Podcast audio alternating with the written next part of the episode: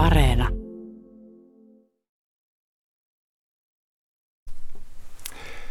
Kevään tulosta iloitaan nyt päivän mietelauseessa ja V.A. Koskenniemen runossa Leivonen.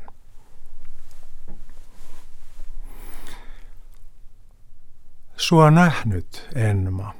Mä kuulin vain, sinä lingottu lentäjä taivahan alla.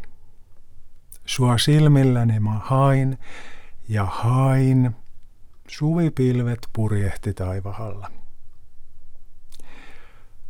Oi runoilija, sä runoilijain. Mikä mahti sun säkeesi singonnalla. Ilon aalto mun läikähti rinnassain ja mun jalkani kulkivat karkelemalla.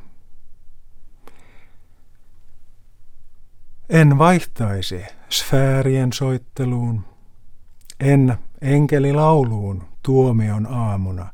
Sun liverrystäs, leivonen, joka ilmoitat maisen kevään kuun, joka annat mun riemusta juopua, onnesta, ikikirkkaan, kiitävän hetkisen.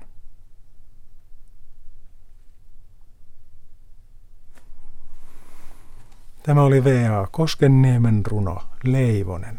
Se on vuodelta 1917. Kohta on puolipäivä. Turun tuomiokerkon kello lyöpian, Yle Uutiset ja sää sitten, ja sitten journalisti Johanna miettii, olemmeko tai ovatko meidän aivomme jo pudonneet kehitykseen kelkasta.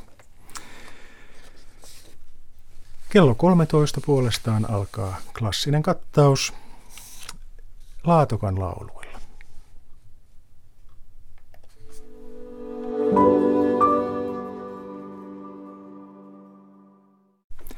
On puoli päivä.